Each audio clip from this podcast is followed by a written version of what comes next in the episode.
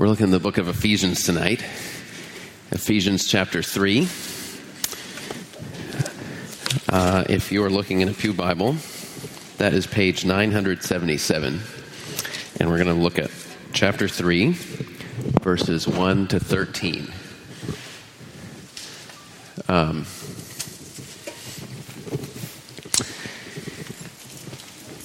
so let me read this passage for us tonight.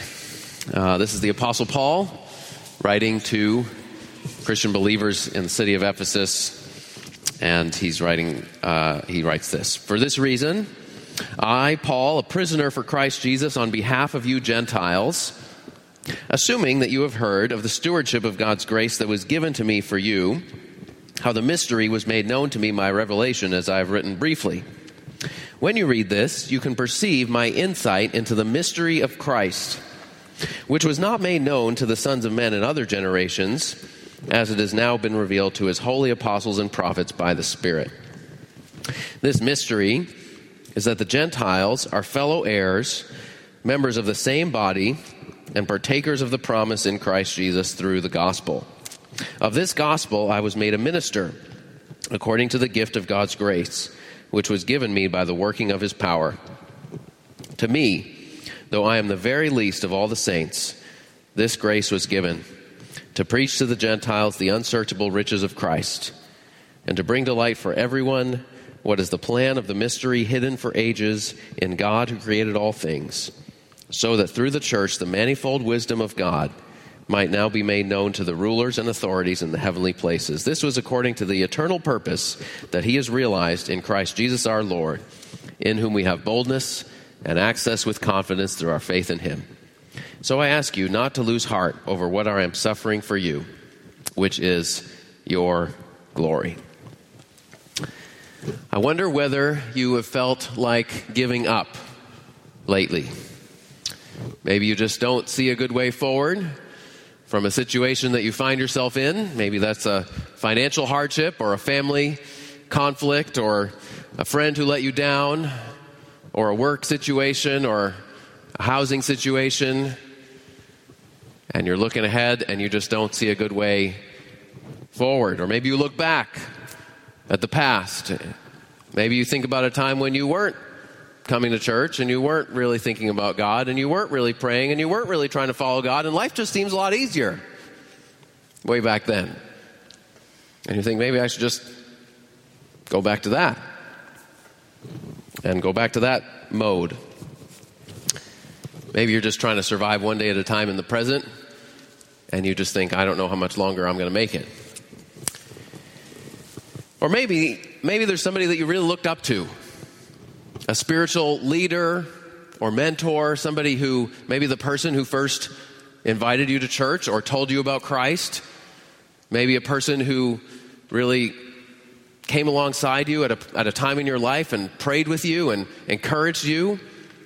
Uh, maybe a parent, if you had a parent who was a Christian, uh, who was a believer, and, and, uh, and, and maybe that person has, for whatever reason, maybe they've passed on, maybe they've gotten sick, uh, maybe they fell on hard times themselves, maybe they're going through some things on their own, and you think, I don't know how I'm going to do without this person by my side.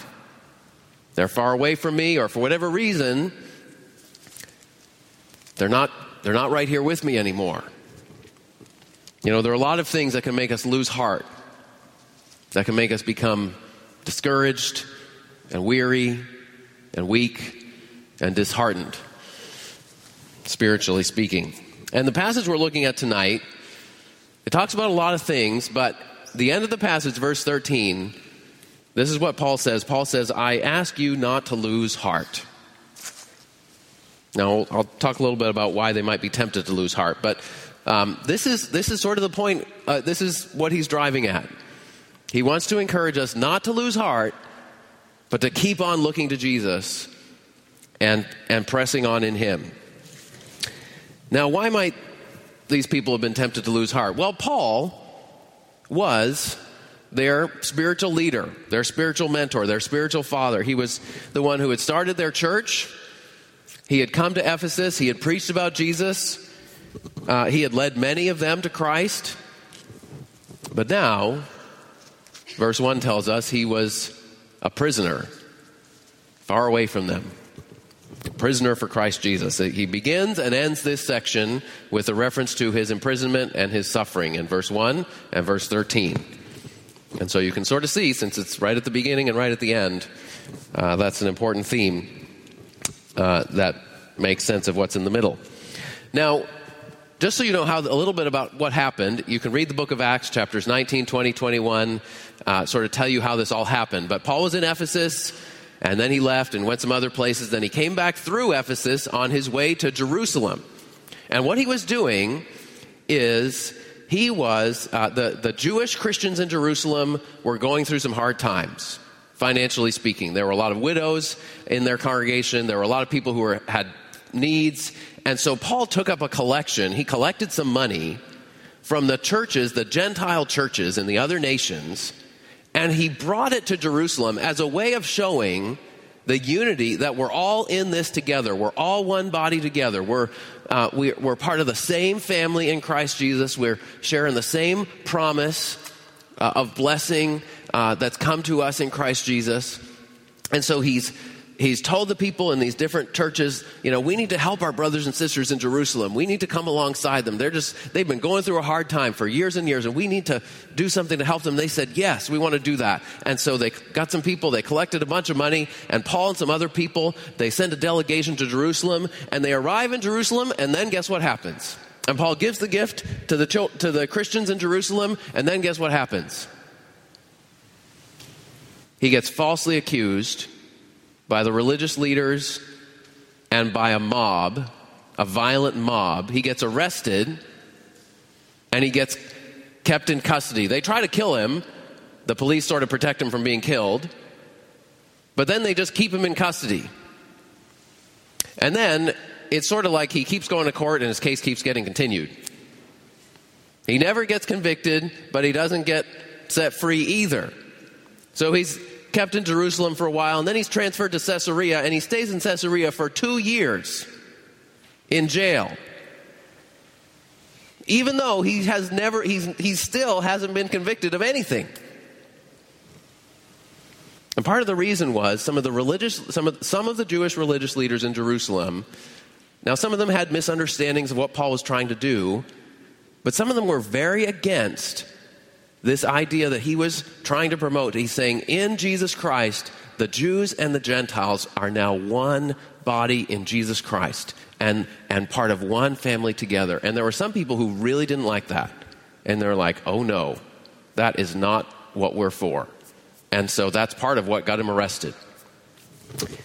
Paul wrote Ephesians probably while he was imprisoned in Caesarea during those two years.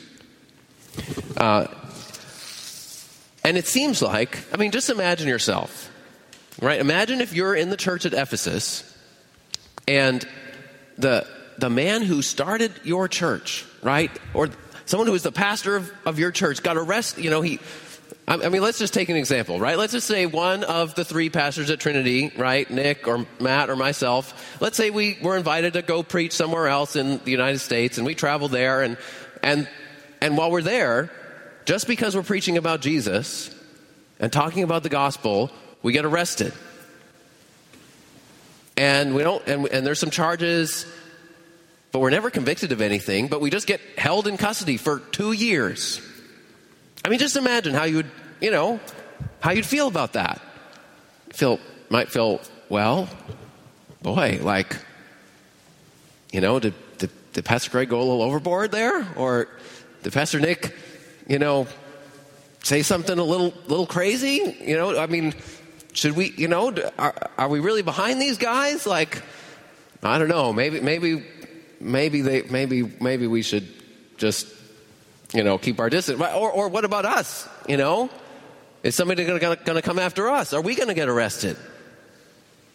Right. So there's all these all these questions that could have been going on in the minds of the Ephesian Christians when they realized that their spiritual mentor, their spiritual leader, Paul, was arrested and imprisoned for a, and it, it, was lasting for a long time. Um, and they were discouraged. And that's partly why Paul wrote them this letter, is to encourage them. You know, it's actually Ephesians, uh, you know, compared to some of the other letters, it doesn't tell us a lot about the circumstances that it was written in. But I think from this passage, at least, and from some of the prayers Paul makes, I think a big purpose of Ephesians is simply to encourage Christian believers to keep looking to Christ and just give them spiritual encouragement um, in a time where they could have been discouraged and lose heart. And what we've seen so far, if you've been coming, going with us through Ephesians over the last couple of months, right? Chapter 1, how does Paul start? He starts with praise and thanksgiving and prayer. Now, let me tell you if you're discouraged, if you're tempted to lose heart, that's a good place to start. Praise God for all the spiritual blessings you have in Jesus Christ. Thank God for the good things that He has put in your life, the people He's put alongside you, the ways that you can look back and see His faithfulness, and pray. Pray for yourself. Pray for your brothers and sisters in Christ, for other people who are going through difficulties. Pray that you'd be able to see Christ clearly. That's what Paul prays in chapter 1, that they'd be able to see Christ clearly. And then chapter 2, another thing another good thing to do if you're discouraged and disheartened is remember who you are. Remember your identity in Christ. And that's what Paul talks about in chapter 2. He talks about who you once were. He said, You used to be dead in sin and following the world and the flesh and the devil and slaves to those things. But says now but Paul says now you're alive in Christ. And you've been raised up with Christ, you've been saved by grace, you're God's workmanship created for good works. And then in uh, the end of chapter 2, he says, You're part of God's family. You're not a foreigner and a stranger anymore. You're not an outsider anymore. You're part of God's family, part of his household, and part of his new temple, and he lives in you by his Spirit. And then Paul's going to go on in the end of chapter 3 to pray for them again. Uh, but here, he, he interrupts himself. Now, look at chapter 3, verse 1. It's an incomplete sentence. For this reason, I, Paul, a prisoner for Christ Jesus, on behalf of you Gentiles, and he doesn't finish his sentence. And then if you look down at verse 14, he starts again. For this reason, I bow my knees before the Father.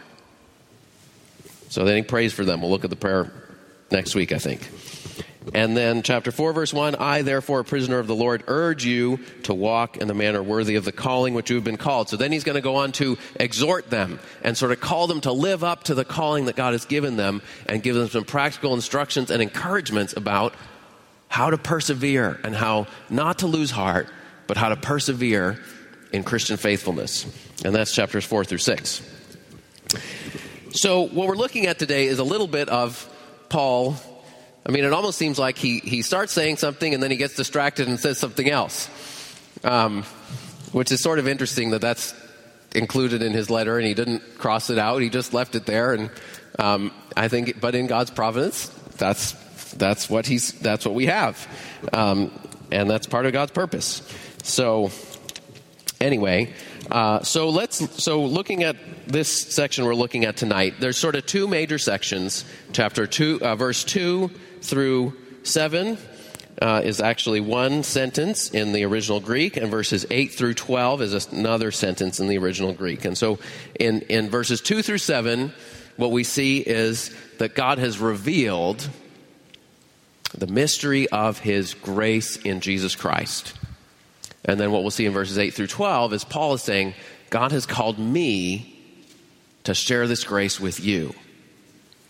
Um, and so in verse 13, Paul says, So I want you not to be discouraged, uh, but not lose heart, but press on. So we'll look into those things and see how that helps us get, find encouragement. So, um, verses 2 through 7.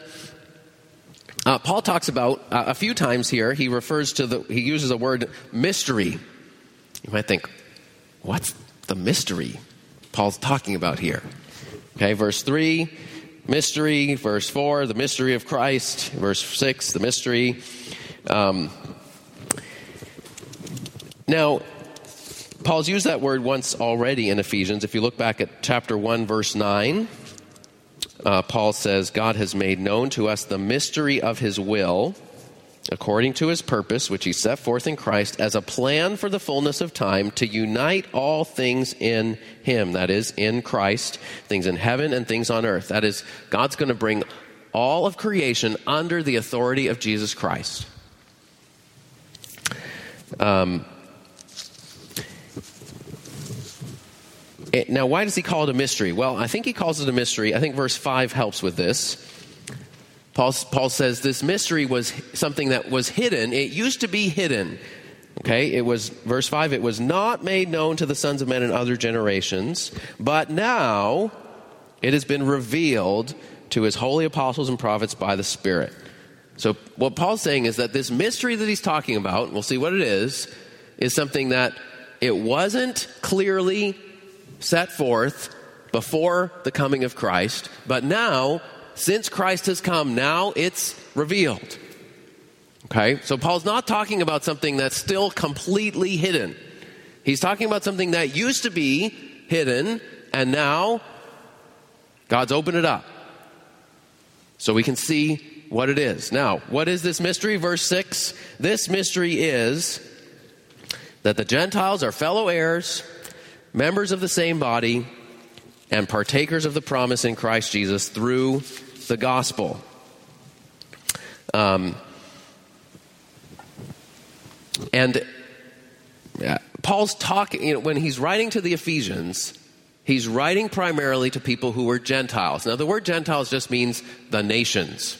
It's a, just a, um, it's a Hebrew word or a Greek word for that simply means the nations. And what, what a little bit about what that means in the Old Testament, God chose the people of Israel to be his holy nation, his special people in the world, unlike any of the other nations of the world. And God said to the people of Israel, You are the lights to the you are a light to the world. I'm going to put my presence in you and teach you my laws and show you how to obey me and show you who I am, the one true God, uh, un, in, in a way that's unlike what I'm doing in any other part of the world. And he put his temple in Jerusalem and he said, I will dwell with you, I will put my presence here with you, here in a unique and special way, unlike anywhere else in the world. And so in the Old Testament, God, God said, I've called you to be my holy nation, my special people. So if you wanted to be uh, to join in, now there were people from other nations who joined the people of Israel in the Old Testament, um, there's, there's several examples, actually, like Ruth, uh, the Moabite, and there's uh, many others. Um, uh, some of the people in David's court, but they, came, they would come and join the nation of Israel. And some, they might actually move to that part, of, that part of the world and sort of settle there, settle near Jerusalem, um, and come to the temple and worship at the temple. And that's how you would sort of be part of God's work in the world, is you would, you'd be there as part of that nation. But now, Paul says, there's been a big change. Uh, that now Jesus Christ has broken down the dividing wall, that Jews and Gentiles, that is, Jews and people from every other nation of the world, can come to God on the same basis simply through faith in Jesus Christ. And why does that make sense? Well, it's because Jesus Christ is the promised Messiah of Israel. He's the one that God had promised all along who would be the king of Israel and the king of, of the nations. And so Jesus had, and, and Jesus is now the new temple, right? God had promised he'd put his temple in Jerusalem where his presence would dwell, and now Jesus is the one in whom the presence of God dwells, and so we can come to God through Jesus, not through the temple in Jerusalem, right? So the coming of Jesus changed everything.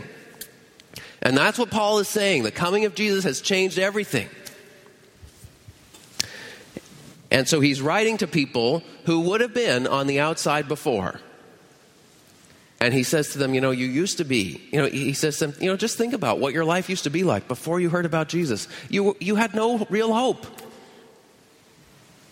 You were without hope and without God in the world, wandering around in the darkness, following the course of the ruler of this world and disobedience to God and all kinds of things.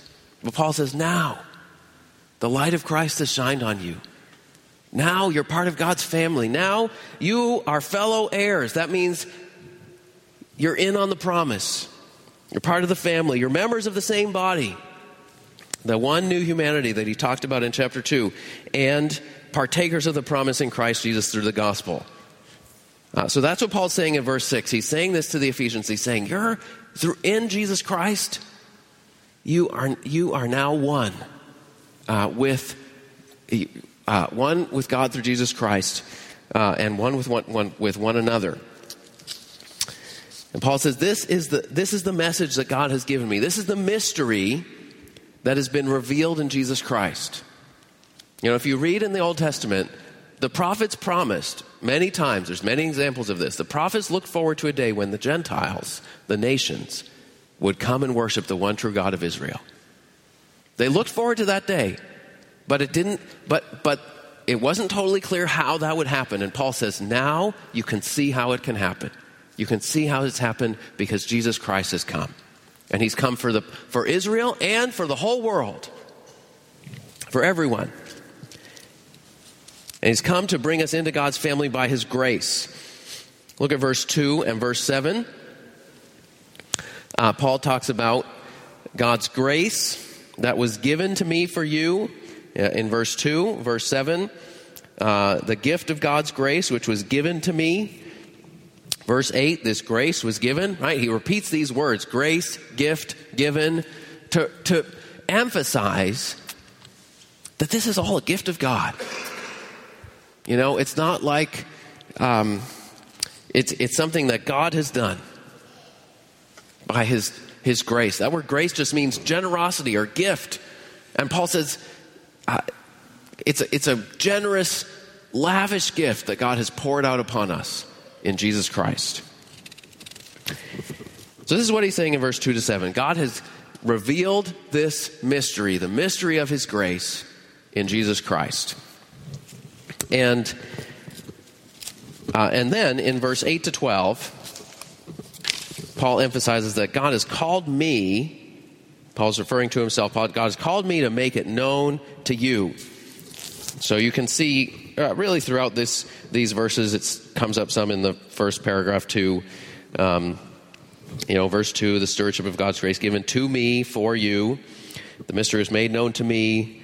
Uh, my insight of the mystery of Christ. It's been revealed to his holy apostles and prophets. Uh, but then, then especially in verse 7, 8, 9, um, Paul says, I was made a minister according to the gift of God's grace. Though I am the very least of the saints, this grace was given to preach to the Gentiles and to bring to light for everyone uh, God's plan. Uh, this mystery the, uh, that through Jesus Christ, uh, people from all nations can be united under the lordship of Jesus Christ as part of God's eternal purpose. And Paul says, God has called me to make this mystery known to you. Uh, so those are sort of the two major parts of this passage that uh, it's a mystery, uh, or God has revealed this mystery, God has called me to make it known to you, and so he wants to encourage them. Uh, and let me, let me, um, uh, I, I, want to apply this message to us in three ways. Uh, and spend the rest of our time just sort of applying this message to us and how, how it can give us encouragement where we are and looking at some, some points here. so, first, uh, first way it can encourage us is that this is a message. The message Paul is talking about gives us both humility and confidence. Um, if you look at verse 8, Paul describes himself as the very least of all the saints. In another place, he calls himself the worst, the chief of sinners. Um, Paul saw that he was completely unworthy and undeserving of God's favor and blessing. But then he says, so he was, he was, in that sense, he was very humble. I'm the least. Like, I'm not better than anybody else. But then he's also very confident. He says, This grace was given me to preach to the Gentiles the unsearchable riches of Christ, to bring to light for everyone the plan that was hidden for ages in God. He's saying, God has sent me to explain to you this mystery that for thousands of years wasn't made clear. And God sent me as the apostle for you to tell you this truth so that your eyes can be opened and you can come from darkness into light and you can see the glory of God. It's interesting, right? Paul has both this humility, saying, I'm the least of all the saints, and this, this amazing confidence. And that's what the message of God's grace does when it gets inside us. Right? It humbles us, it shows us our sin, but it also gives us confidence because our confidence, and, and it's, it's not a false confidence in ourselves, but it's a true confidence that comes from Christ. And knowing that Christ's promises are true. And Christ has called us, and He's called us by His grace. He saved us by His grace, and He equips us by His grace to do everything that we're doing. And so we can never ultimately take, take the credit uh, for good things that God does through us, but we can go forward confidently because He's called us. And we can know that we have a place in the, in, at His table, at his fa- in, in the family of God, just because of His grace and His mercy. You know, I think a lot, right? I mean, isn't what, what a lot of us tend to do? We tend to sort of flip back and forth between false confidence in ourselves and then despair, which means losing all confidence in God. And we sort of flip from one to the other. You know, on our good days, we sort of build up this confidence in ourselves, and, and then on our bad days, we just realize we shouldn't have confidence in ourselves, and we feel like we don't have any confidence at all. And Paul says, no, this is a message of God's grace. It's a message that humbles us and that gives us confidence. And that's how Paul describes himself. He describes himself as a minister, um, and that word simply means a servant. That was a word used for someone who worked in a household who might have had some authority, but you weren't the owner of the house, right?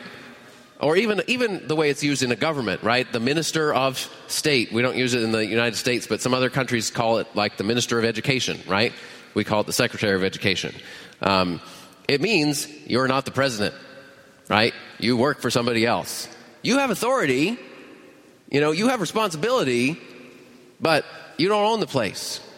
And that's how Paul's ta- ta- speaking about himself. He's saying, I'm in God's house, but I don't own the house. God's given me an important responsibility in his house, but it's not my house. And I can never take credit for it in the end. Uh, and then Paul talks about himself as a steward, that word stewardship of God's grace or administration of God's grace. Now, steward is simply a manager. Again, Paul used another one of these words uh, that would have been common back then for somebody who worked under someone else's authority, but also had an important responsibility. And that's how, he, that's how Paul speaks about himself, and that's how we can think about our, uh, about our responsibility as, as members of God's household. Uh, that we have an important place in God's family, but it's it's His. So, where do you need humility? Where do you need confidence? Um, that's something you can think and pray about. So, first, humility and confidence. Second, uh, second thing, the, the, the mystery that, that is revealed but unsearchable. Did you notice how Paul emphasized so much? God has revealed this mystery, He's made known to you. Uh, verse 3, 4, 5, 9, 10 talks about words like made known or insight or revealed or bring to light.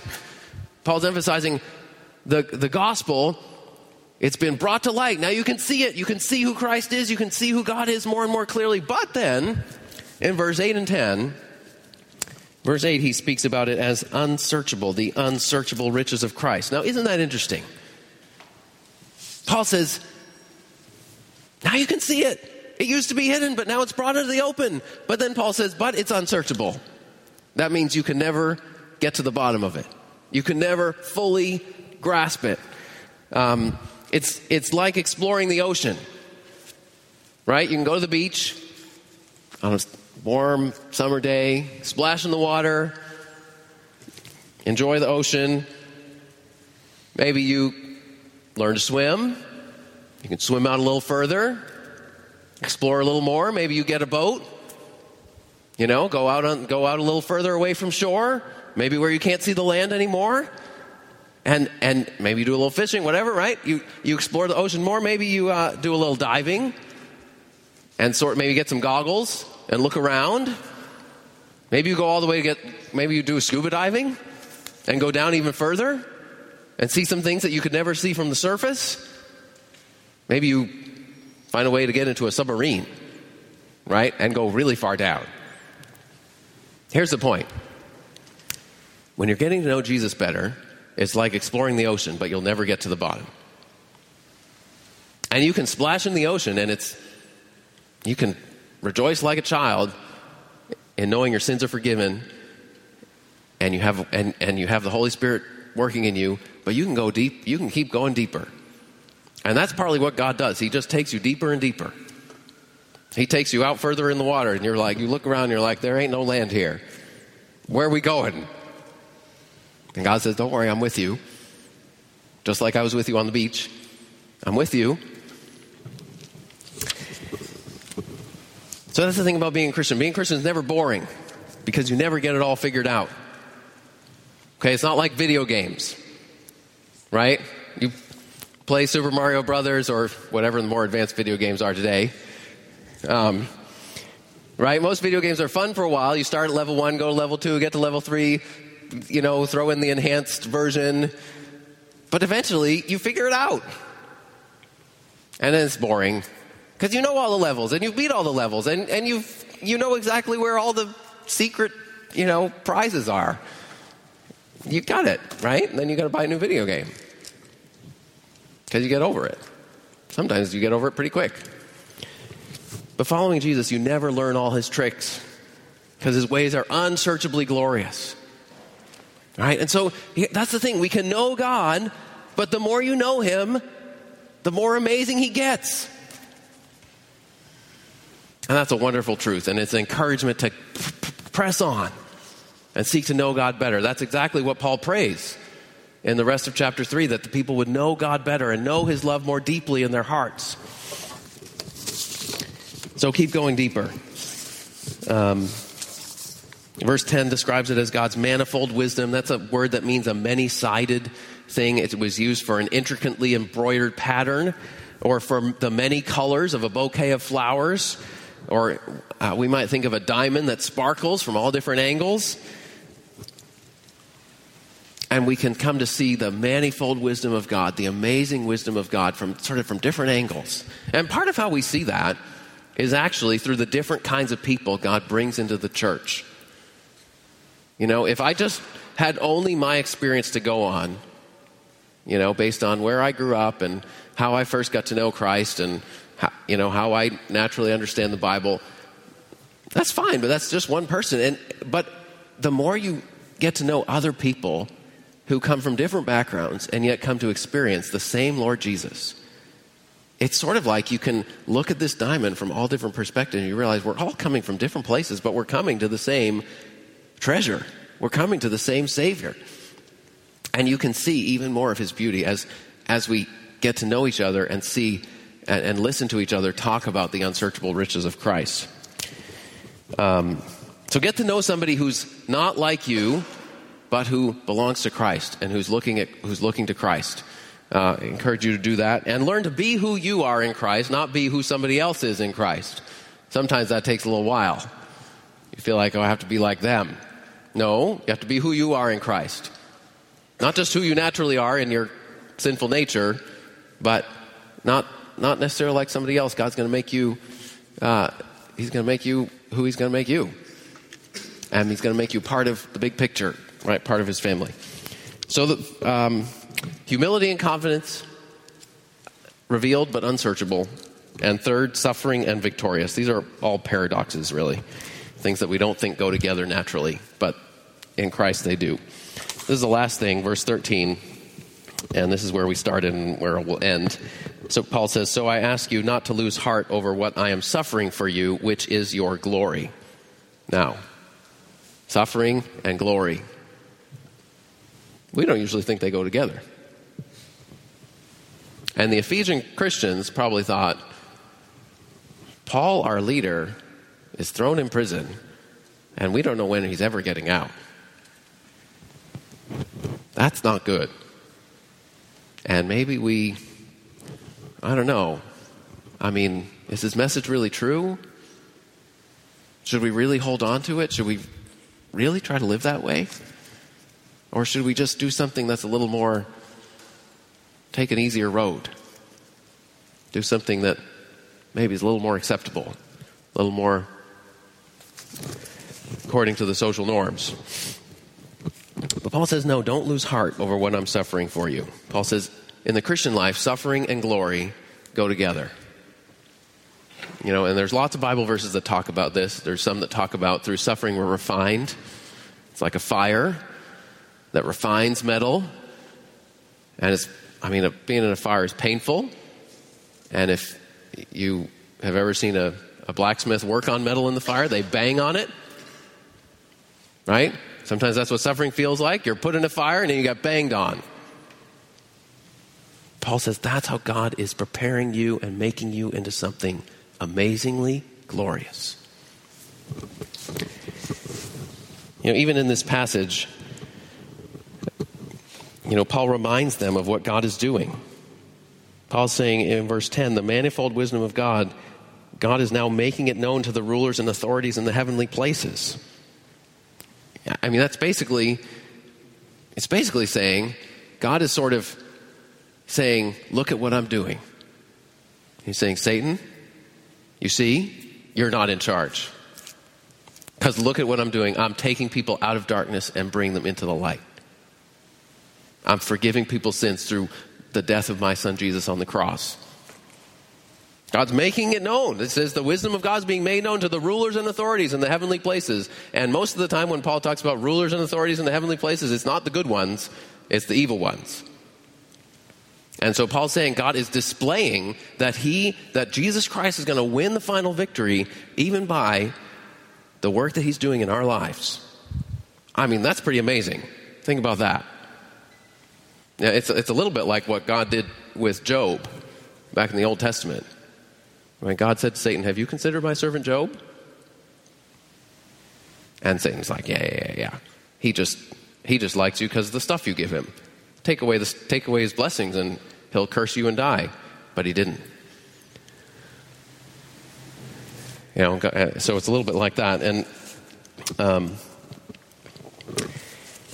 and verse 12, Paul says we have boldness and access with confidence, right? We can come boldly before God in prayer. And then that's what he's going to do at the end of chapter 3. Um, you know, Paul's saying, look, yes, I'm suffering in prison, but think about what God is doing. Think about how we can come boldly before Him in prayer and bring our requests before Him in prayer and pray for one another. And at the end, Paul says, pray for me. Put on the full armor of God and pray for me too. And then he, verse 13, he says, My suffering is for your glory. You know, sometimes, I have to say, I think sometimes watching somebody else suffer whom you love and not being able to relieve their suffering can sometimes be, I would almost say, even more difficult than being the person who's suffering. And that's sort of what Paul's saying here. He's saying, don't be disheartened. I'm suffering, but don't lose heart over what I'm suffering. I'm going to make it because Christ is going to bring me through this, and you can make it too. And in fact, all that I'm doing is for your benefit and for your eternal glory that you would that you that we t- all would come to the great banquet of God in the new heavens and the new earth that we'd be part of his kingdom forever. That God is using Paul's suffering, even his imprisonment and his test and his faithful testimony for the gospel to encourage the believers in Ephesus and, and all kinds of places. I mean, how many places throughout the world have Paul's letters been written and Christians have been encouraged? I mean, Paul even didn't realize how God would use his experience in prison to experience so many other people who've gone through so much hardship, right? To, to, to, to minister to people in all kinds of different situations where they were tempted to lose heart. And God's used Paul's words over the years to encourage so many Christian believers. You know, Paul couldn't even see that. But that's the thing suffering and victorious, suffering and glory, they go together. And so be encouraged if you're suffering, if you're under if you're be, if you're under the weight of an affliction and you're looking to Christ, God's going to use this suffering for your glory and even for the benefit of others. And just look for the ways that he's doing that. You may not be able to see that now. You may not be able to see that until years later. You may not be able to see that until you get to heaven. But this is what Paul says don't lose heart. Don't lose heart over your own suffering, and don't lose heart over, uh, over the suffering of other believers and the things that they might, have, might be going through. Pray for them, come alongside them, do what you can to relieve them, But some things are beyond our control, right? The Ephesians couldn't get Paul out of prison. There's nothing they could, they could have done back then for him except pray for him and entrust him to the Lord. And Paul says, Don't worry. It's, it's going to be for your glory and the glory of God in the end. Let's pray. Lord, we thank you for the message of the gospel that Paul proclaimed. Lord, we thank you for how it gives us humility and confidence. Lord, we thank you for how it um, has allows us to see you clearly because you've revealed yourself, but also reminds us of how much more there is to know about you and encourages us to keep going deeper. And Lord, we thank you for how it teaches us that suffering and glory can go together. And we thank you ultimately for Jesus Christ, who laid down his life on the cross, and that was the way to glory for him and for us. So we thank you especially for him um, and for his death on the cross, Lord. We just pray that that would be the foundation and that you would give us encouragement. Give us encouragement this week, Lord, from this passage uh, to do what you've called us to do and to keep looking to you. In Jesus' name we pray. Amen.